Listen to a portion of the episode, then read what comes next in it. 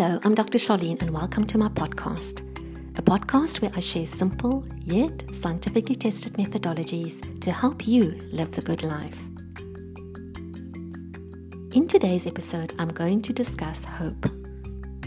I will start off with what hope is, then, why is it that we need hope? Thirdly, what is the effect of hope on our lives? And then finally, I'm going to share some tips on how you can live a more hopeful life.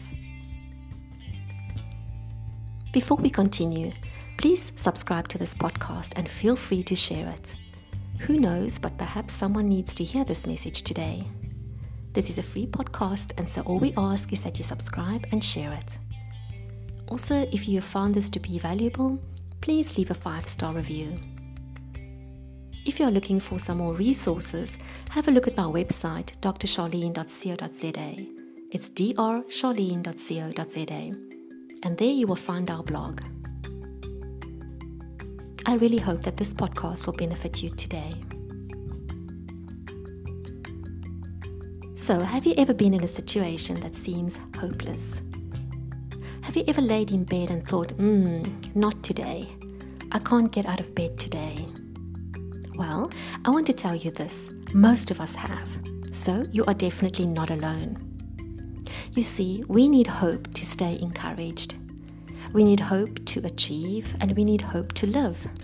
Without hope, we will actually die. We become depressed. Okay, so are you ready? You are going to need some alone time for this one. Firstly, let's start off with taking a deep breath Really just inhale and exhale. Have you taken a deep breath in and exhaled? Now, close your eyes for a moment and just relax. Your hopelessness did not start this morning before you could get up, couldn't get yourself out of bed. Mm, it also didn't start the day before or just appeared out of nowhere.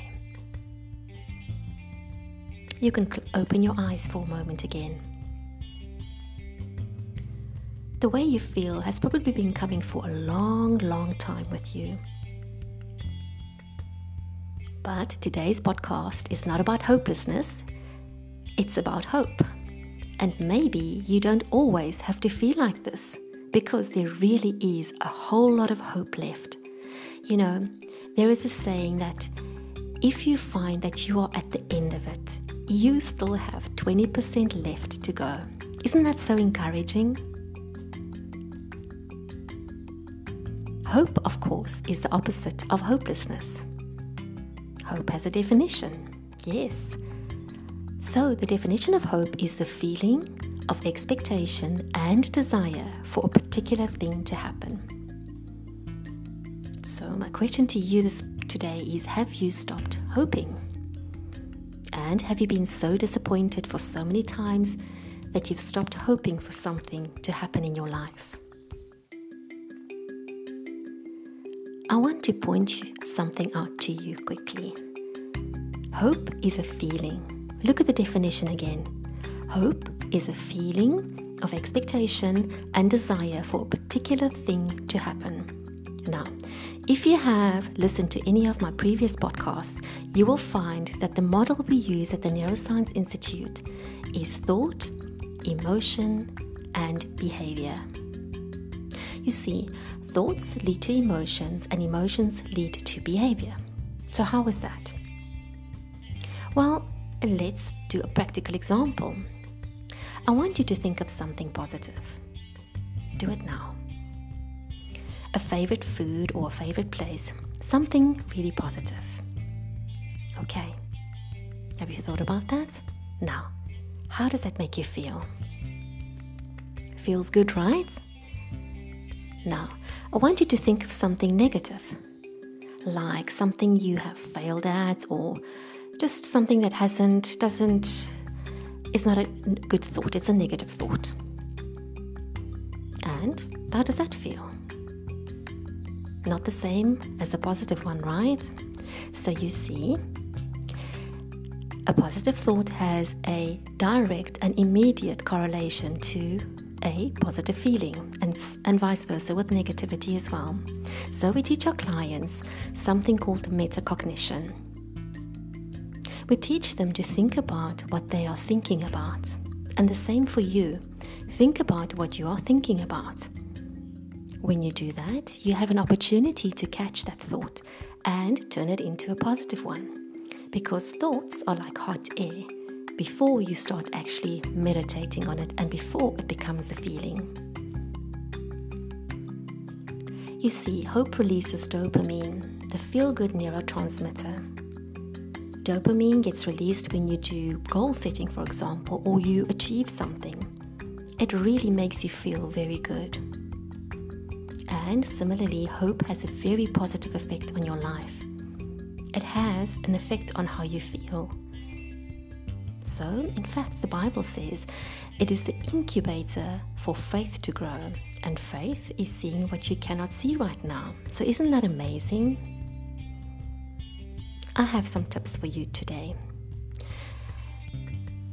Think about something that you have hoped for, something that you have hoped for to happen for a long time, but you have been so disappointed about it because it just hasn't happened. Now, think about how realistic that is and if it is actually something that could possibly happen. Okay, so now, um, what is it that you need to do for that to happen? What do you need to do? Let's take an example. You want to feel good and positive, okay? With your new knowledge now of how thoughts and emotions work, what is it that you need to do to make that happen? What is it that you need to do to feel positive? Write it down. I always say take baby steps. We are just talking about small things.